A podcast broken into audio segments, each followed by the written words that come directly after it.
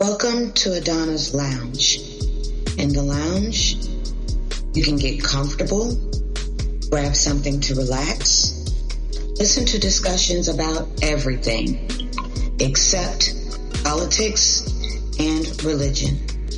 So please, come grab a spot on my couch, kick back, and enjoy the experience. Welcome to Adonna's Lounge Showcase. I want to let everybody know that I am excited about having this very, very, very special person in the lounge today. Uh, I have my cousin, the one and only Nicole Lawson. Hey, Nicole. Hello. Hi. Hey, boo. How are you? Hey, again. I'm doing so much Hey, better. I get kick it with you tonight. I know, right? I know. I am so excited that you are here. I am honored that you are here. You, um, you are a woman uh, with so many irons in the fire, and I wanted to make sure that I have you in my showcase so that everybody will know what it is that you do, who i- who is Nicole D. Lawson. So, let's get right into it. Ready? Let's I'm go. ready. I'm ready. Let's do it. Let's go. Let's do this. Do well, like I did say, you, you are a, a, a woman of many talents. You have a lot of irons in the fire. You're a singer. You're an actress. You are a mompreneur, among so many other things. Tell us a little bit about the different hats that you do wear, without going too deep into detail. Okay. So this you got a lot going on. That's the version. I'm like, Yeah.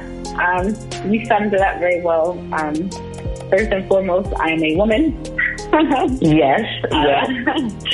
Very much. uh, then I'm, I'm, I'm a mother, um, an entrepreneur. Um, I've been singing and acting professionally. I would say for about 15 years. Um, It's been that long. I know, right? I know. I know. Hmm. Wow. amazing. And that makes me feel kind of old when I say that. I feel I you. feel blessed. okay, because he's not that old. I know. Shoot, 45 ain't nothing to sneeze at. I mean, look here. Oh, I'm halfway. And uh, Look. okay, don't even. I'm middle aged. Thank you, my dear. You know, Doing it well. Doing it you know, we Lawson, too. we Lawson ladies, you know, we just got that swag. We just got that, you know, we don't crack kind of thing either, boo. We just Right, keep it right. fresh. We got to keep it fresh. so you, uh, Amazing. so, so you've been singing and and you said acting too for about 15 years. Uh, the acting, actually, the acting hasn't been as long. I kind of stumbled Oh, upon, upon that. Someone just called me one day and was like, "Hey, we need somebody to fill in as an extra for this thing."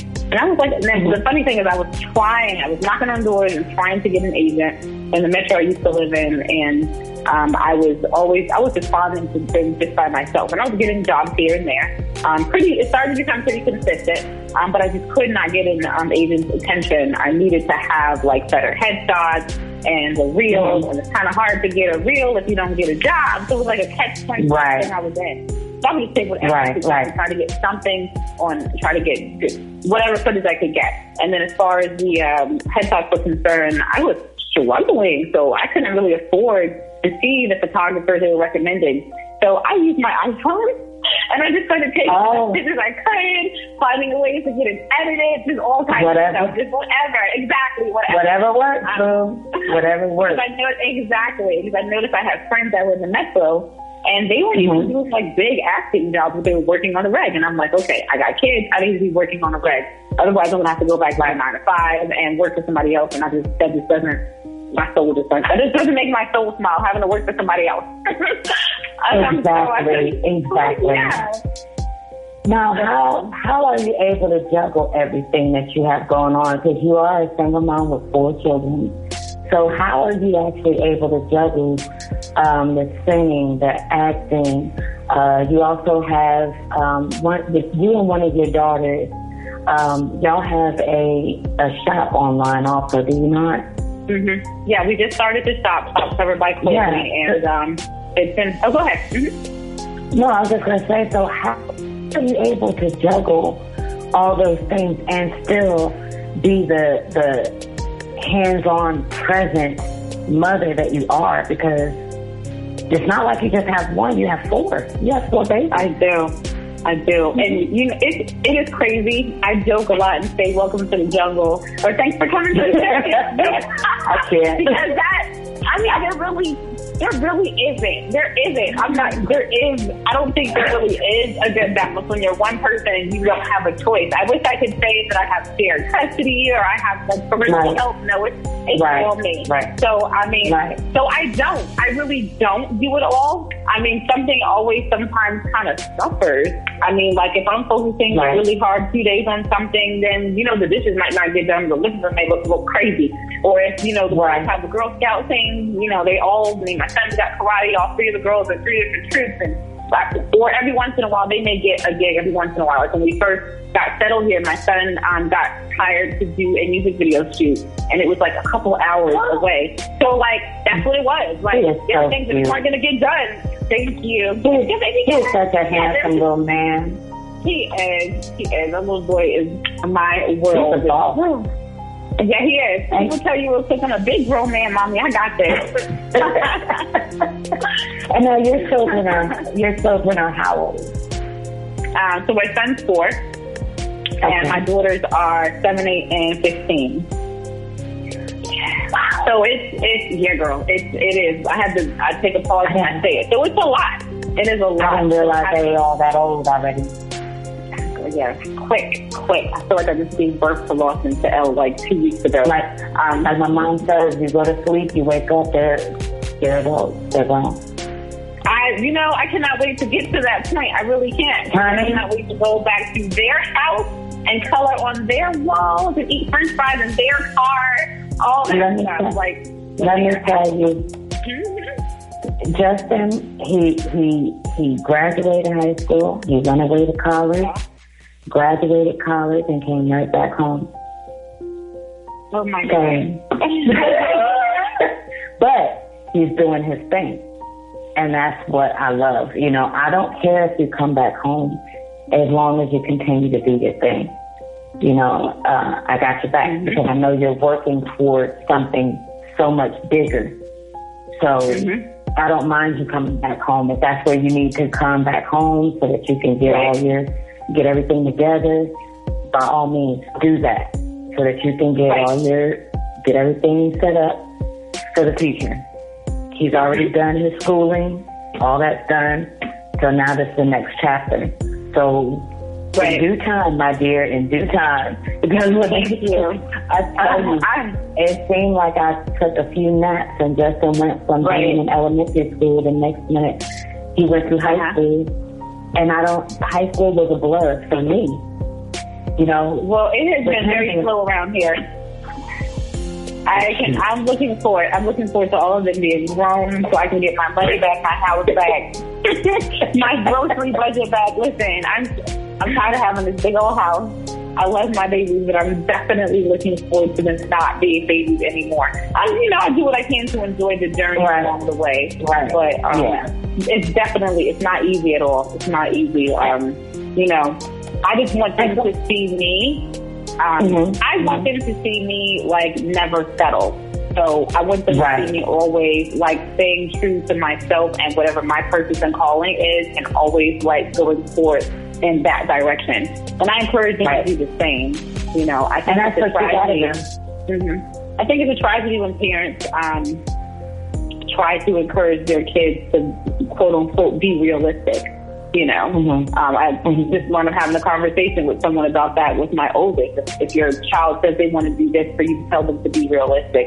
I kind of grew right. up with with that, and I feel like having a lack of support for the things that I really wanted to do because it wasn't realistic. Um, and you know, it was a setback for me. It took a long time for me to get to a place where I was like, you know what, I'm being my own damn cheerleader. I will support myself, and I do not care what it looks like. I will figure out how to make it happen. What I want to happen by any means necessary. And anybody who who ain't like who can't see it, like I can't see right. it.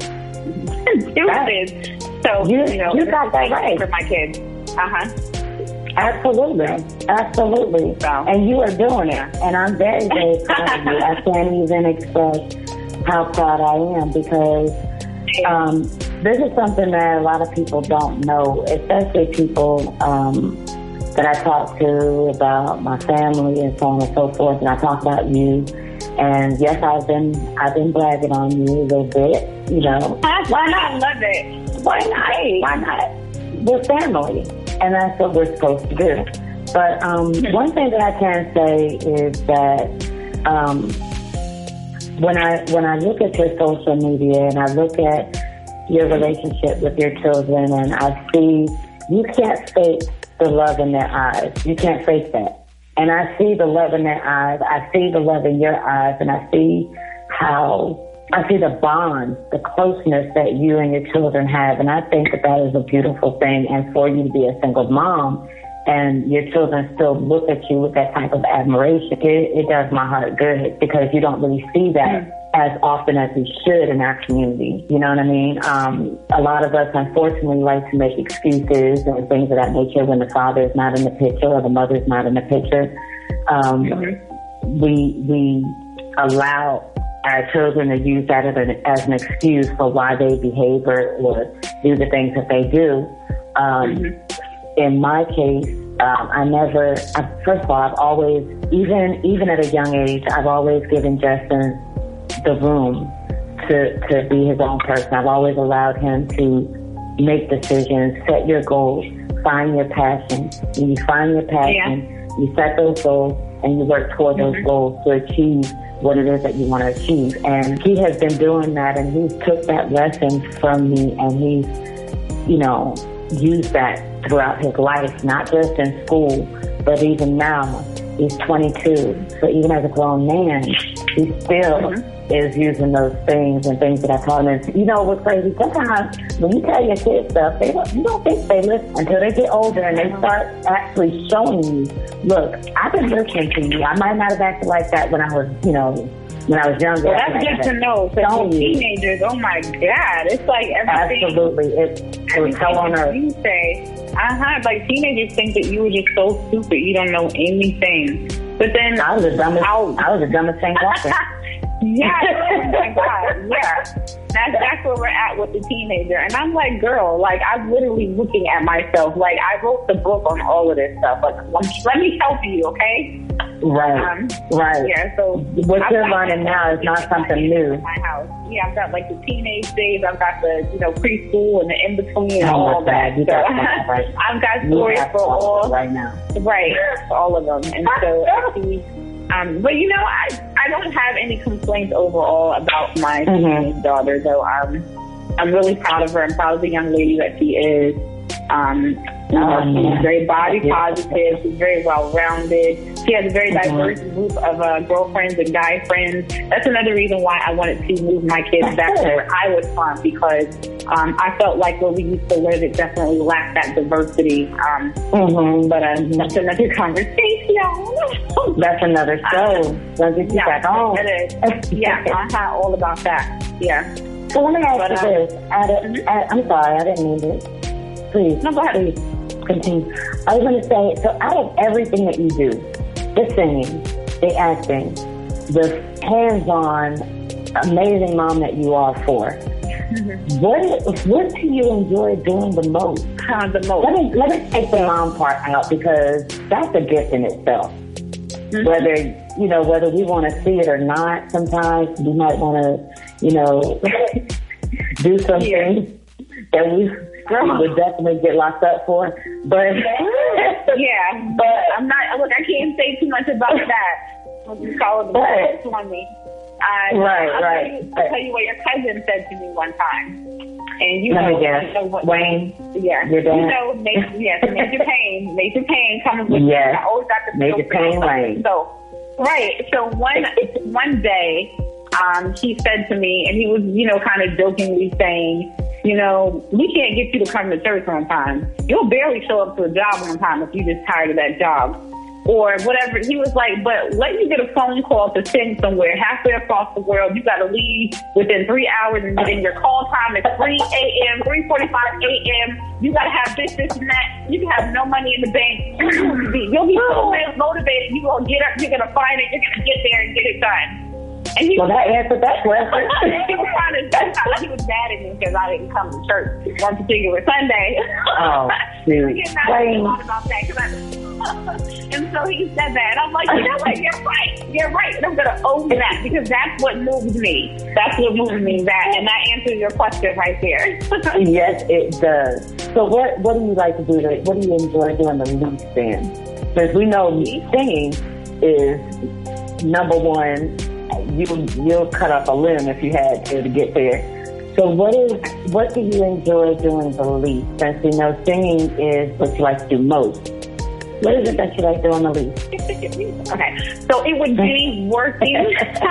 it would be working like a job that really is going nowhere like maybe getting right. 50 cent or a couple dollar raise every year, you know, maybe a couple dollars per hour. I had a job working for a utility company. And everybody was like, oh, this is amazing. You got a nice corporate job. Mm-hmm. You get to jump mm-hmm. up every day. No shade to that. That's amazing. Like everybody right. has their place and I appreciate it. Matter of fact, there was a car accident on our property a couple days ago and my power oh. was knocked out. And I appreciate those utility workers who got out here like yeah. that and had it up like in a couple couple of hours. So no shade. That's yes. everybody does, you know, everything, everybody moves differently. So, but I right. for a utility company and, um, although like it was a good job and benefits were amazing and I kept getting raises every couple of months because, you know, I'm good for people. I'm good at my job, blah, blah, blah. Mm-hmm. You know, I could, I could have played the game and continued but it right. literally drove me nuts. Like within six to eight months,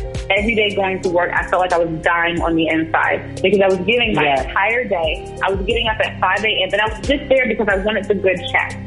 Uh, there was no yes. love, no passion, and it had nothing to do with my purpose. When I got called to do a gig or rehearse or perform, that used to drive me nuts because I always got paid more money. And it was a hard balance because it's like if I take this gig, I lose this job and then I need to come back and have this regular paycheck. It was, right. that was a tough, that was a tough decision, but that was actually the last job job that I ever had because I literally started to get depressed. I started going to see a therapist and I was depressed because I wasn't in my purpose.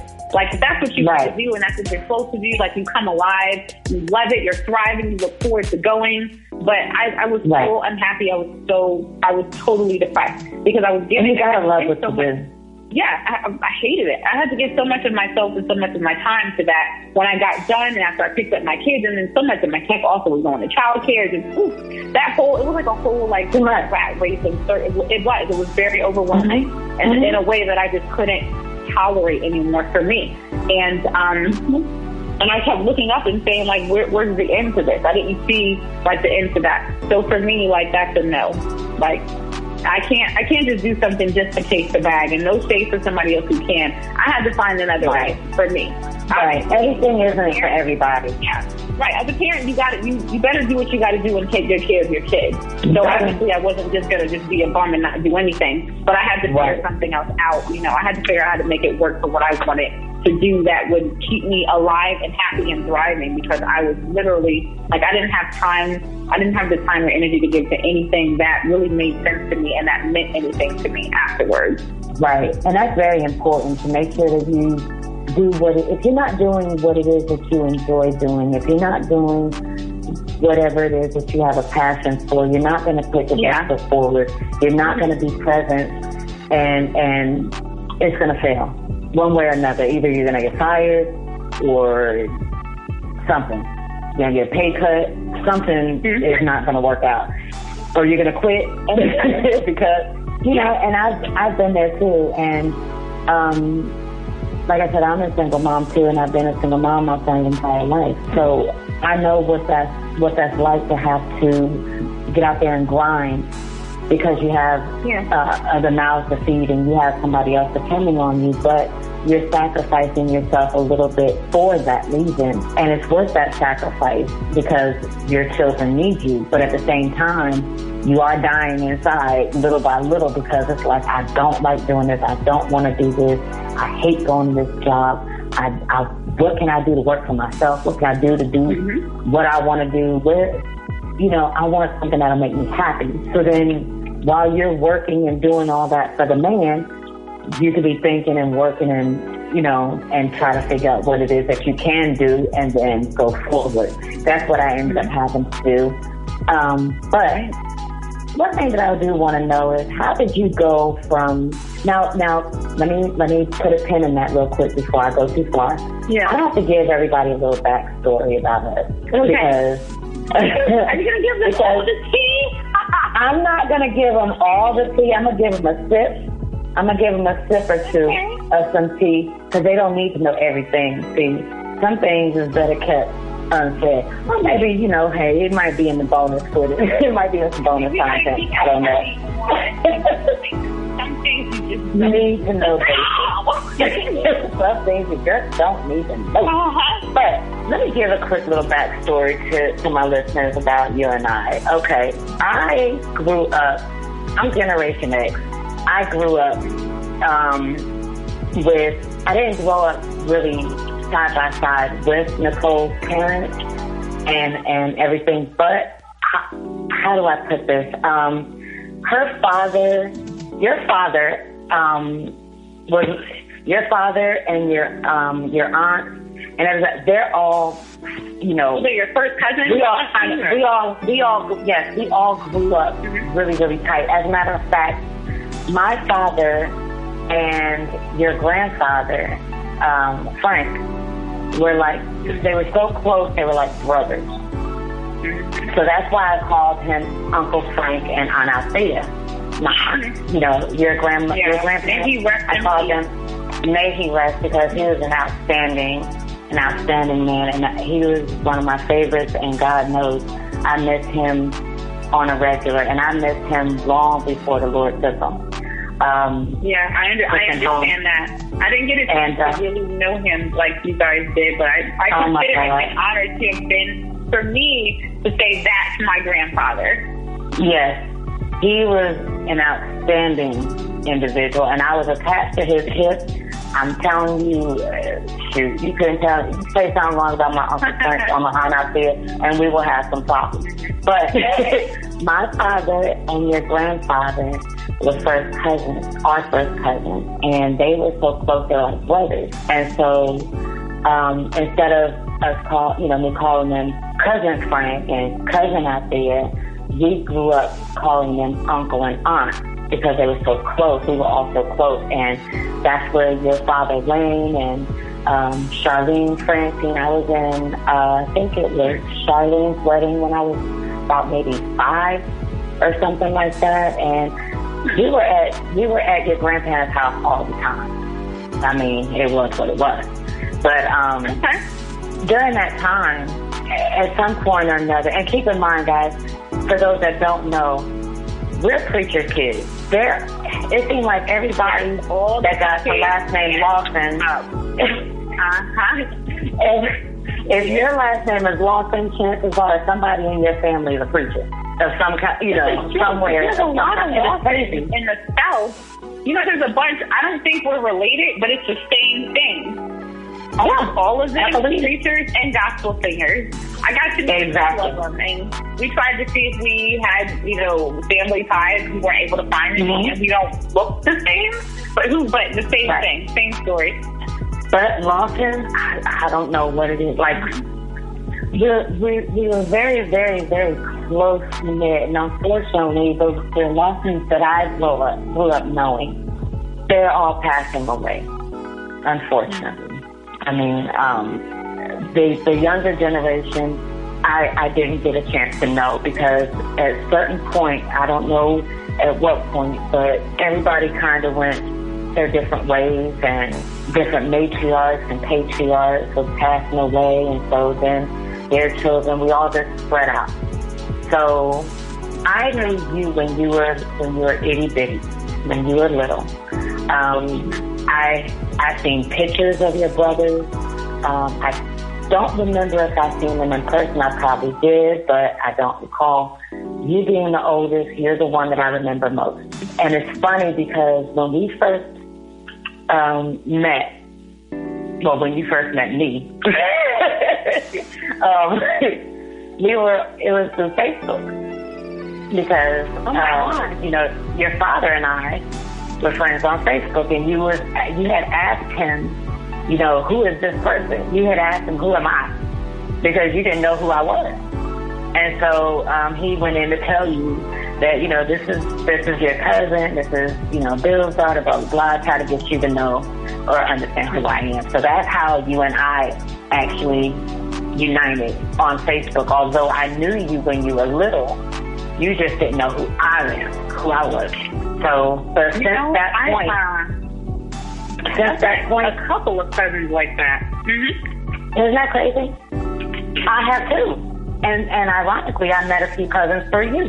That's so cool. Remember when we had that um that room that you created and I, I had no idea that I had other cousins. I mean, I like I said, I don't know any of the younger cousins. I know all the family members, all the uh, family members in the older generation, like um, yeah. my age and uh, uh, your father's age, and so on and so forth. Um, so that's those are the those are the family members that I I remember. So sorry, guys, we kind of took a little detour, but I wanted to give you a backstory on on Nicole and I and how we're related. But I do want to get back to this conversation because I want to know how on earth did you go from singing at church, uh, you know, in a school and doing different things like that, to performing in venues and and being on a, on national networks? And how how did you get to that point? Like, what all did you do to get there? Because I'm sure you had. Uh, so that was in high school. well, actually, no. My very first public appearance public uh, performance was actually uh-huh. in elementary school. I was oh. living in Toms River, New Jersey, mm-hmm. and I was in elementary. Mm-hmm. And I decided I would surprise my parents and some of their friends by singing, and it was like some sort of a talent show. Mm-hmm. Oh my and, god! Um, and it was so like cool me. to see, you know how when you're singing in church and you might not, you know, a kid might thought they may not be that great until the parents will be like, oh, that's cute. And they'll kind of give them like the courtesy. Story of my life. Alone, baby. the story of my life, honey. It's like a different reaction when people stop what they're doing and come and pay attention and they're like, oh, right. Right. So I'll never forget that reaction. And it, it was pretty, it was a pretty amazing feeling. And that was my first time seeing my parents. But I remember seeing my parents look at me with so much respect and like this yeah. shock and awe. There was this respect and this, um, like, I'm proud of you. And I'm like, I okay. see that face right now. and so um, it just kind of, it went from there. I mean, I was sing in church a little bit, but it just wasn't the same as actually being, you know, outside of the people who love you and care about you because they're going to be nice. Right. And seeing strangers, like, you know, some school picnic, so everybody's doing what they're doing and playing and stuff, but seeing kids and parents come over right. and actually pay attention. I'm like, oh, hi. This is doing This feels good. I'm making people happy. So it went from there. Um, so I always wanted to be involved in something in the community. So middle school, the same thing. So high school, um, I started volunteering and singing at like nursing homes, stuff like that. I wanted to be a magical singer in every production possible. If there was any community theater going on, music, especially musical theater, like I was there. And then when I went to school, my first college, I went on a music scholarship and um, I wound up meeting my first husband who um, produced my first album and, um, you know, being involved in ministry with him at that time, it was a bit of a door opener because um, it, okay. it took me to different churches and other community things and colleges and this and that, mm-hmm. um, performing and getting to make, make more connections and then creating the first project. That was a cool um, way to bring in income and learn a little bit about the business side. Um, and then it just kind of went from there. So like as we moved around and we, we wound up parting ways, but um, you know, it, everything kind of started from there. Everything started, I would say, church and community, and just kind of continued to go from there. And then people, of course, started to mm-hmm. um, get you connected with people in the industry, and and it, I'm sure it snowballed from there because when you're doing stuff like that and you're putting your yourself out there for people to see, when you're taking your talents out there to the world, sometimes it's kind of hard for people not to notice, and and people will reach out to you. So it seems like that's that's probably what had happened with you, and I'm very, very proud of you.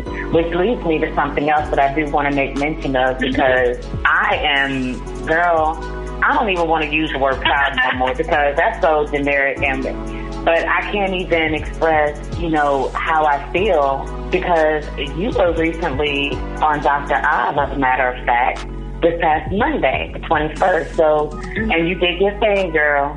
Go cousin. I'm so proud of you. and not only were you on on Monday, but you're also going to be on um, another episode on Friday, which is 25th, this coming Friday. So, so how was that experience? How was it to meet Dr. The um, Dr. Oz. Um, so when I actually met him um, in person, it was actually earlier this year. I want to say January or February. And mm-hmm. it was very, I thought I was going to be nervous and it was going to be this whole like ceremonious thing. it wasn't. He treated First of all, when I so I went there with my boyfriend at the time, we were just friends, and we were like, there, I got booked to do the show, and I needed to have a partner on the show with me. So I kind of like drug him. They're like, hey, you want to do this thing? I was like, I hope you're not somebody because he's gonna see us on TV as a couple. You know, your whatever relationship may have, and maybe over time, you're not sorry. He got to get somebody in trouble on national TV. Right.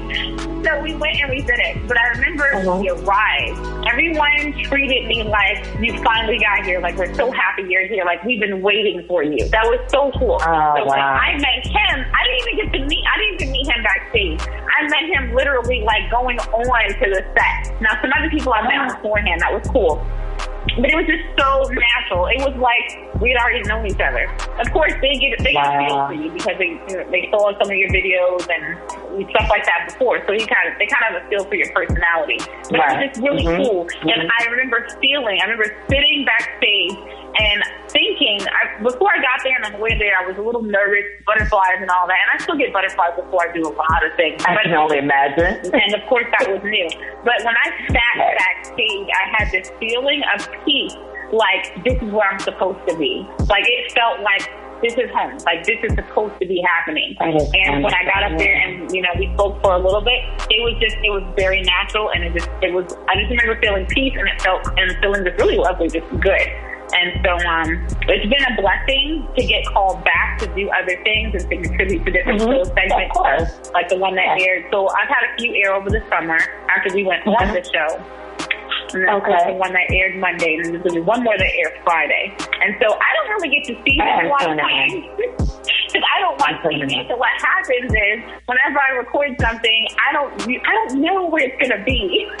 it's usually somebody will see it. You know, sometimes or you know somebody who knows me will see it, and then they'll like snap a picture or try to like DVR it and then send it to me and say, "Hey, I just saw you on this or that," and then it'll you know I get it like that, and then I get to repost it. So I'm hoping this week that'll happen again. oh Lord, I can be like, yeah, I never did. I did do it, and I can you know post it online or whatever. but you know what? It's okay. If I can't have the truth, it's yeah, I still pray for my cousin. She's keep coming up. Yeah, I'll pray for my cousin. She's one of them special ones. Cash the check, but you need to be able to cash the check. I don't see nothing but text. right, right. I ain't watching TV. I just want to watch some text. yeah, I really, I really don't. I don't. I don't have time. I feel you. Oh my god! Like, I totally understand. Not but I do service. I know, right? I know it.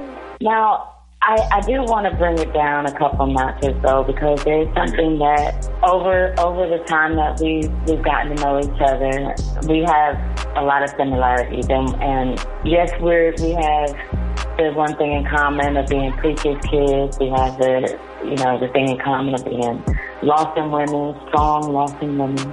Yeah. So we also have something else in common that is very important. I think that a lot of people need to to hear your story, and and I like you to, to share that. Um, and I, ironically, today you told me that today is the anniversary of of a situation that happened. So let's talk about it. Um, tell tell me a little bit. Tell us a little bit about your domestic violence situation because people need to be aware because there are people out there that's that's listening that may may be going through what you went through, that I've gone right. through, and and somebody needs somebody out there might need to hear what you, hear your story. So I'm gonna I'm gonna um, shut my mouth and I'm gonna let you mm-hmm. tell your story. Okay. Well, um, yeah, it was on this day. I don't. I, I wish I had a better word to use because it's not something that I want to celebrate and memorialize. Is anniversary a word? Here now, here fourth years. It can be one. Evermore.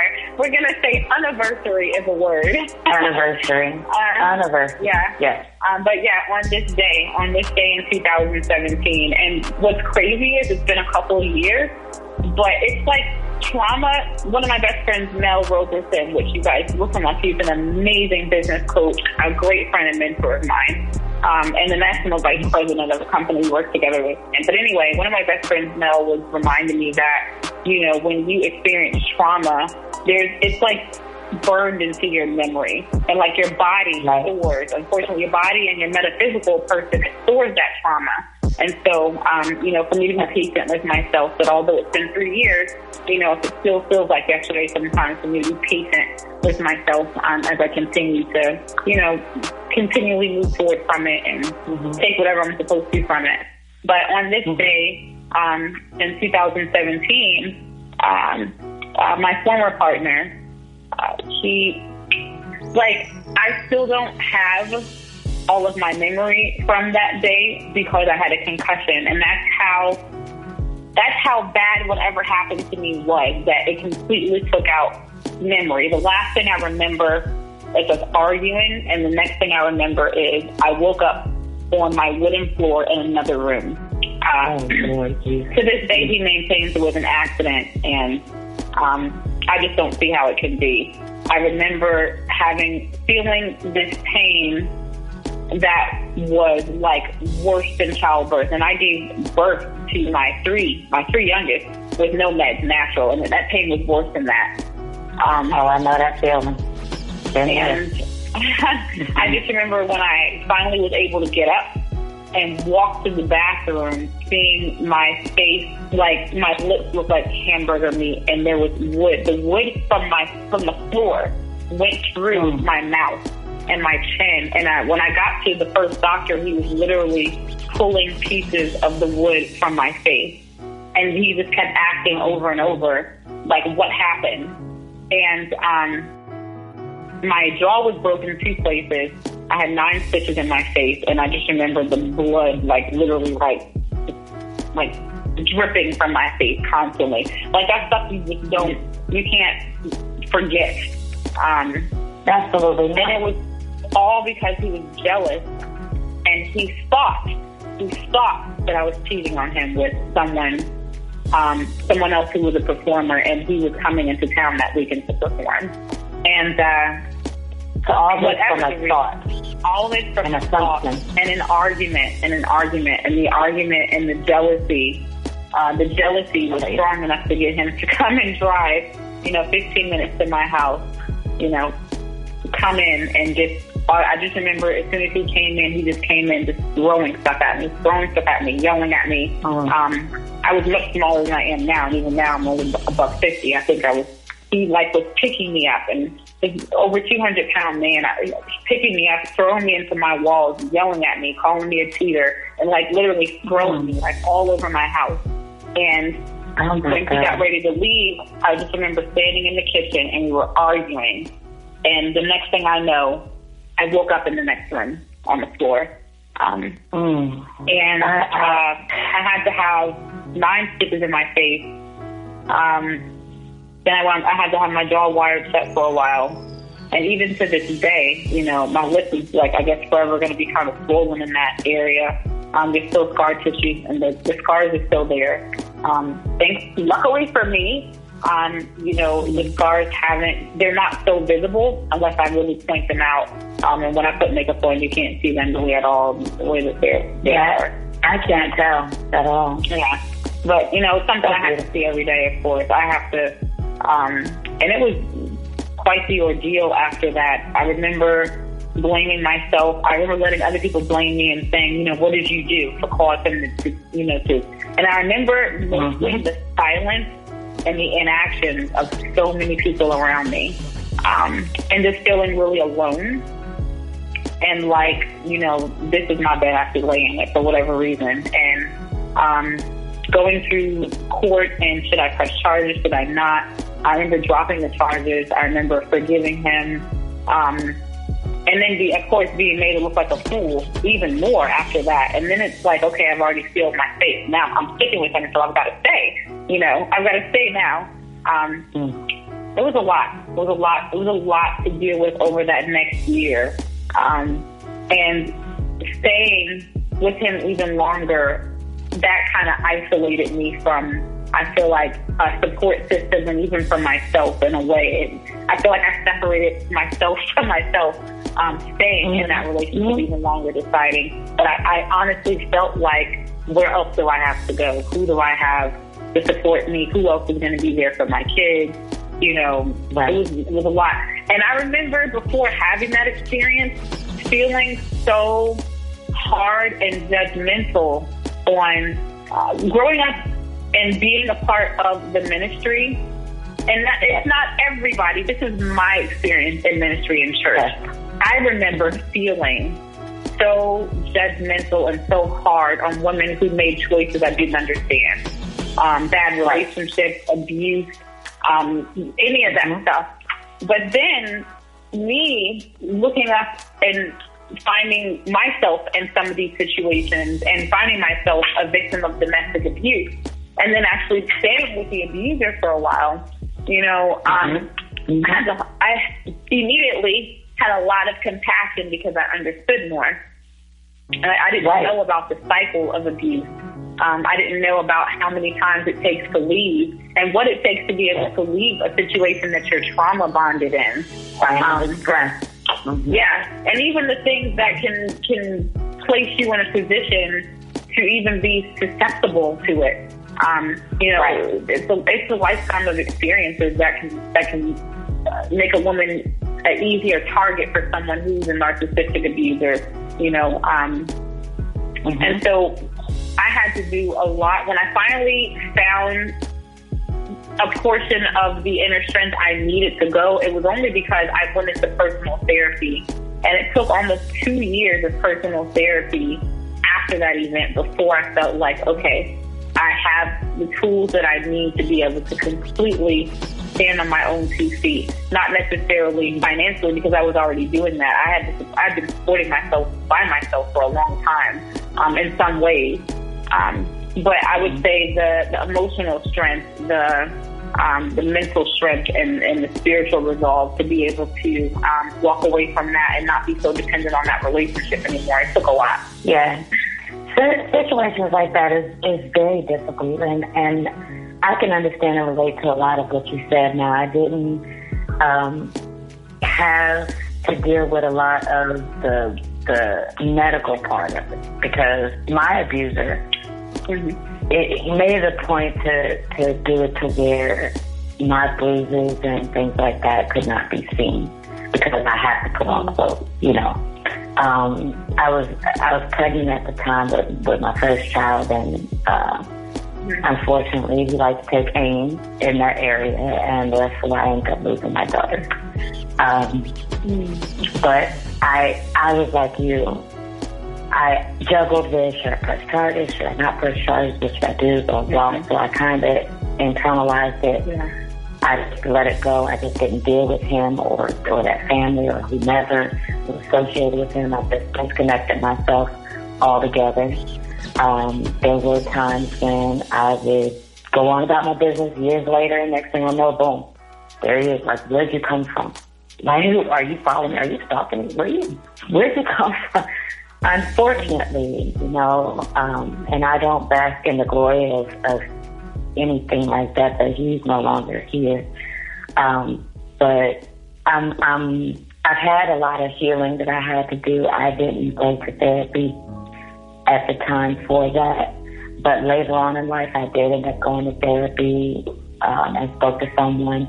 And that is a point in time in my life that I did bring up in therapy because, of course, you have to go back. You have to, you know, do some, some digging to find out why you are the way you are today. So that's what I did. Um, and it teaches you a lot about yourself Absolutely. It teaches you about strength that you didn't really know that you had. And I want it to be known and I want people to understand that if you are in a situation like this right now or if you have been or whatever the case may be, please, for the love of God, please reach out to someone. I don't care if it is a friend, it can be a pastor, it can be a teacher, it can be um, a, a, therapist. Go to therapy. Um, a community leader. Go to someone that you feel comfortable going to to divulge this type of information to, because sometimes we feel like, uh, I don't want anybody. Well, let me put it like this: for me, okay, I didn't want people to judge me I was concerned, and, and I really didn't care about people judging me before, except for this mm-hmm. situation. You know what I mean? This situation is something that I didn't want anybody to judge me. Because then you do get those questions, why didn't you leave? Well, what you stay for? And this, you know, and that's stuff don't, so not don't make it seem like it's my fault. You know, don't ask me why didn't I leave. You should be asking them why did they do what they did. But my reasons for staying were my reasons, and it wasn't that I wanted to stay. I had to wait until it was the right time because a friend had taken me to the hospital. He didn't even know I went to the hospital, and I lost my daughter at the time. He didn't know any of that. I had to, I had to lie. Mm. You know what I mean?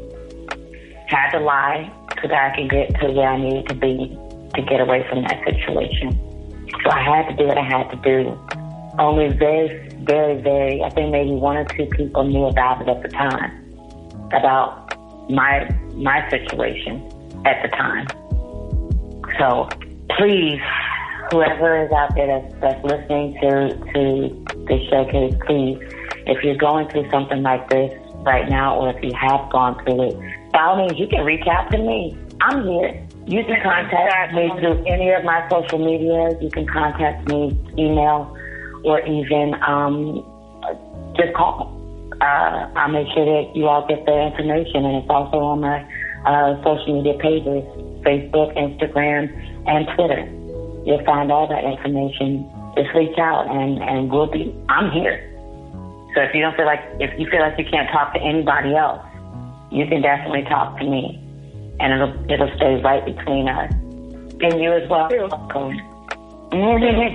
so if you know someone um, mm-hmm. who's experiencing it or if you suspect it, one thing that I've yes. learned um, is that it's important to educate yourself on it, and yes. it's really important to, if you can, if you have the capacity to be supportive then do that. But if not, mm-hmm. then totally remove yourself from the situation. The worst thing you can do is say things to someone who's already a victim that would isolate them even more and that would hurt them even more. Like saying things like you're a volunteer or why would you say that type of stuff is very counterproductive. And all it does is it drives a person into their cell more. You think that you're helping them when you say things that are harsh and cruel or giving them tough love they're already getting another toxic version of tough love.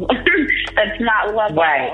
Right. That's the last right. thing that a victim needs to hear is for you to say those type of things to them. It doesn't. It doesn't help. It just adds to the pain and hurt that they're already experiencing. And so, right. And then, God forbid, something happens to the victim, and that person, that he or she takes their own life because they don't have anywhere else to turn. The one person that they loved so much and that, that they thought had their best interest at heart, promised them the world and all these other bells and whistles, was the one that, that hurt them the most. And then you think that you can go to your family or you can go to friends or whomever, and then you get the same type of judgment, if not worse.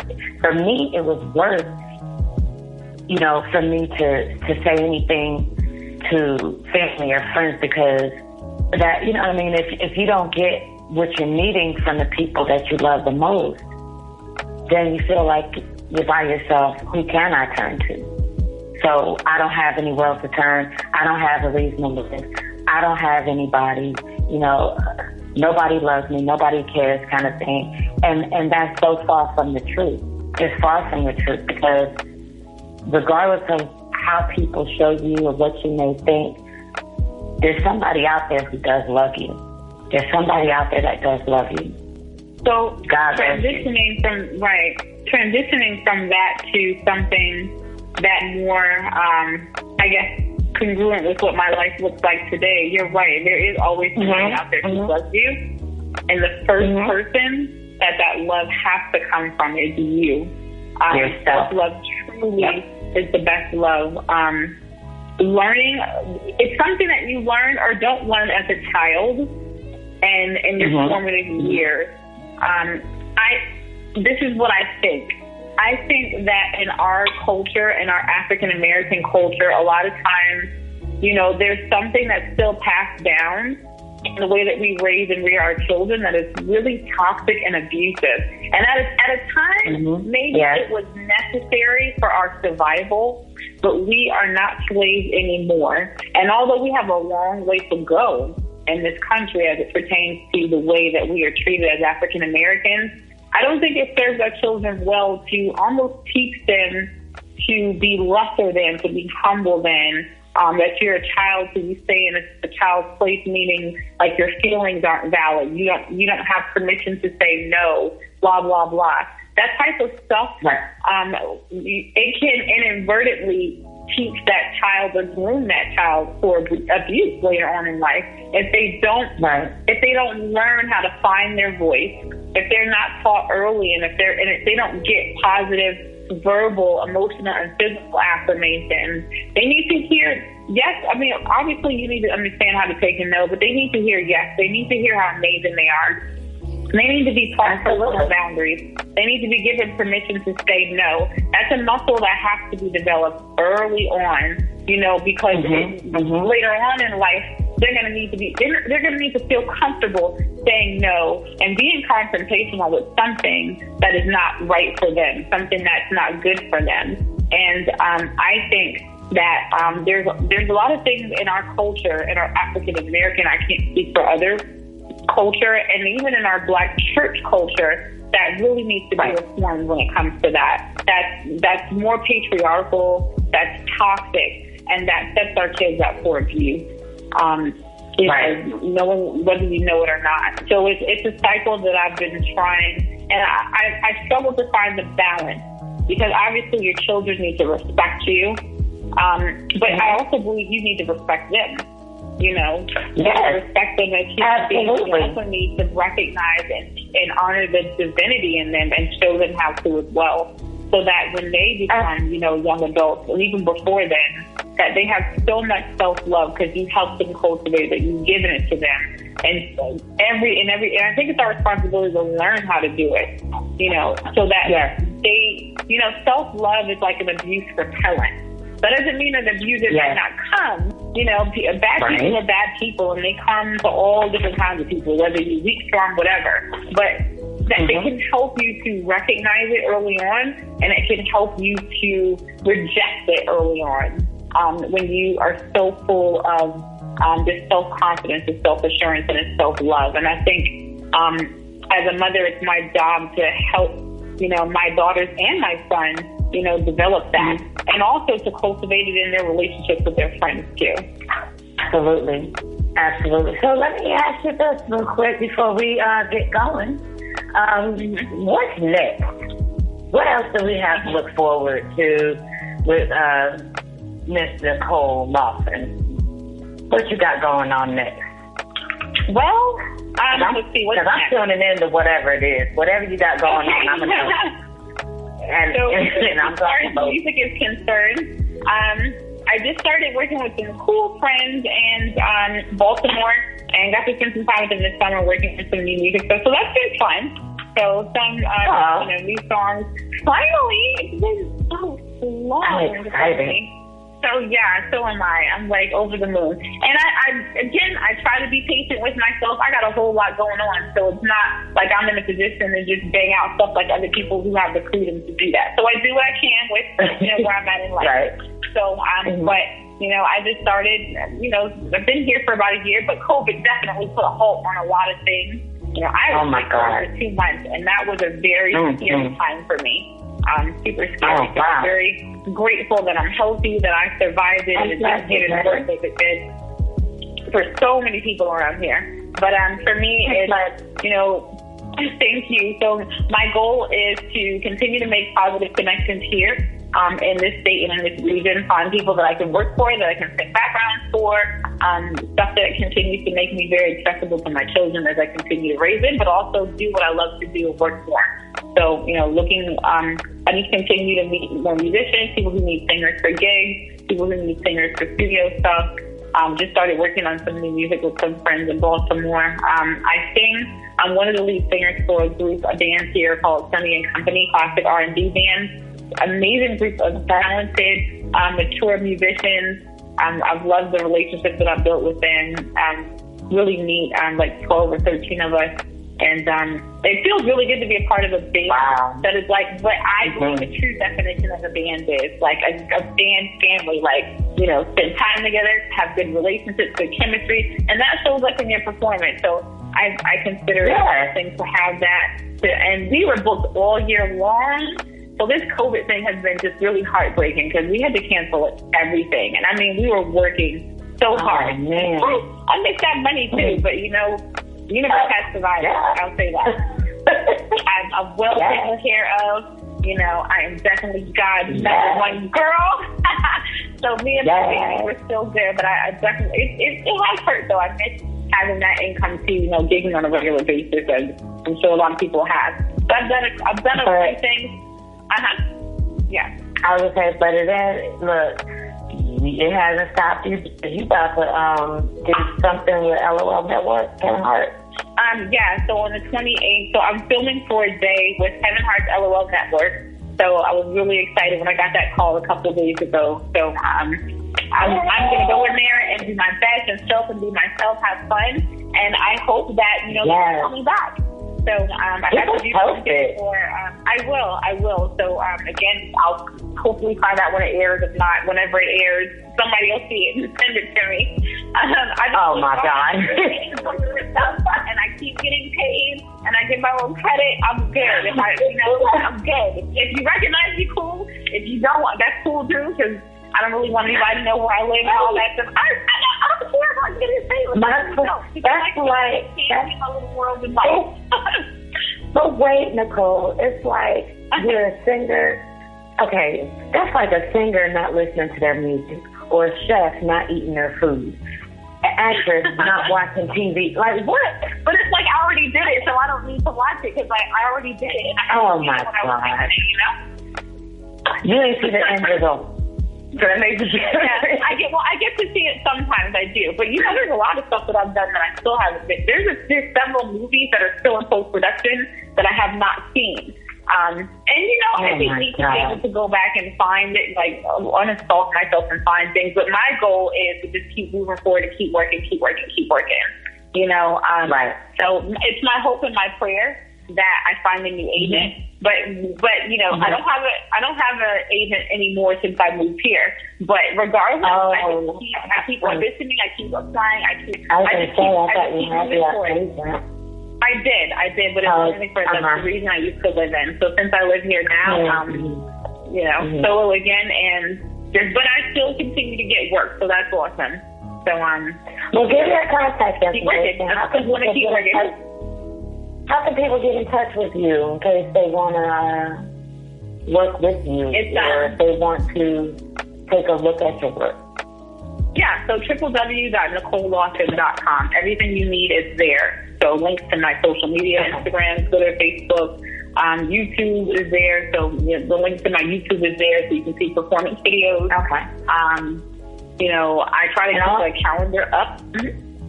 Uh-huh. I'll make sure that Try to keep it's, it's um, added.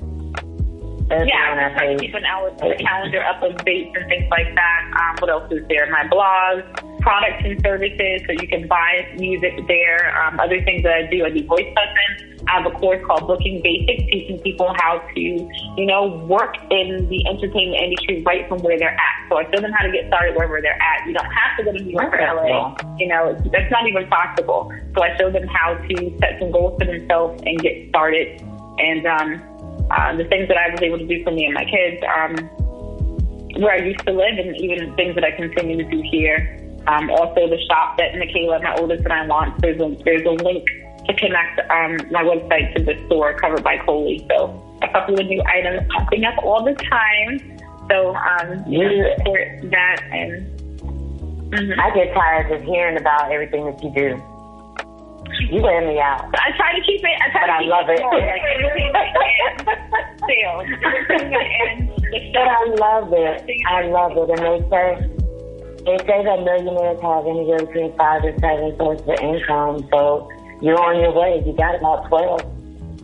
So I learned this from, yeah, that's his name is, right. So uh, one of my, he used to be my mentor. His name is Kenneth Leonard. And he sang, he sang, um, he sang, he sang keys. so, so he played keys for Anthony Hamilton for a while. Now he plays for his wife.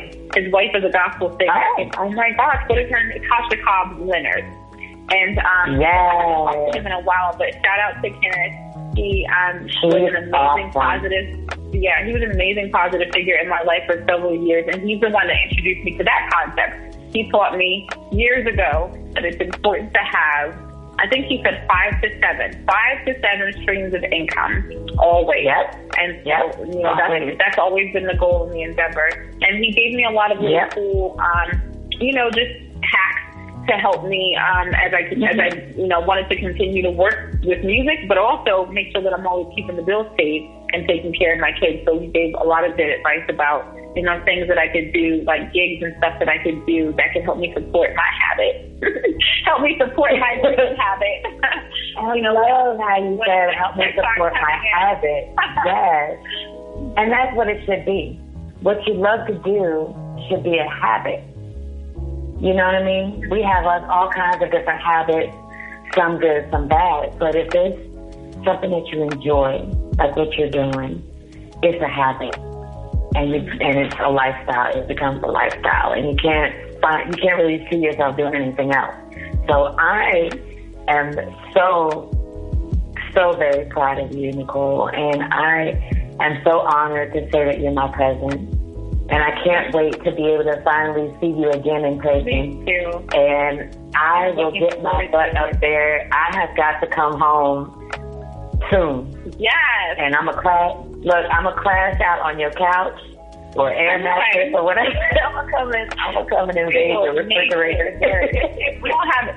Listen, we'll have a bedroom waiting for you, big cousin. I'm so proud of you with this show. Congratulations. Thank you so much. Thank you. And I'm you back. Definitely, because you got to come back and talk about, you know, everything else that you got going on because you're nonstop. You you keep it going. So anything yeah. anything new that you have going on, please make sure that you let me know so I can share it with the rest because yeah. I'm sure that people are going to want to get to know some more about who Nicole is. Yeah, I've had so many people try to, especially after I became a single mother and divorced. I had so many people try to focus on my limitations and try to get me to focus on my limitations and settle down and um, settle in life and do what's considered practical, be realistic, focus on failure, be afraid of failure, and not support me because they were afraid I was going to fail, or not support me because they were jealous of my potential. Just all that shit. Right. So, um, so now my life over the past couple of years is all has just been all about shining um, because I'm supposed to. Mm-hmm. We all are supposed to. Absolutely. Um, trying to help my children do the same thing and really yes. showing the love and the support and the creativity and the positivity that I've always wanted to have. So doing it for myself and then doing it for others. Well, that that right there, I think, is a great way to sign off. Let people let that that those words of wisdom resonate because um, you you are doing your thing, and I I can't be prouder. I really can't. Um, I guys, I will make sure that her information is um, on our page as well, so you can follow her, follow, share, like, comment, support, support, support. Share, share, share. Again, Nicole Lawson, singer, actress, mompreneur. My honor to call my cousin. Thank you so much, Nicole, for joining me in the lounge. Thank, thank you. It's my pleasure. I love you. I love, I love you, honey. Too. And I'll be talking to you again really, really soon. Okay. Well, guys, that was another episode of, of Showcase. Thank you so much for tuning in and listening in. Um, again, our number is 256-888-8797. Give me a call or you can email me, adonnaslounge at gmail.com. You can also hit us up on uh, any social media, let's say there's Facebook. You can do Facebook. It's the original, I'm sorry, forgive me, the official underscore Adonna's Lounge on Instagram. It's the official Adonna's Lounge on Facebook and Twitter. It's Adonna's Lounge. But it'll all be on our page. Follow, follow, follow, share, share, share. All right, guys, we're going to sign off. Good night.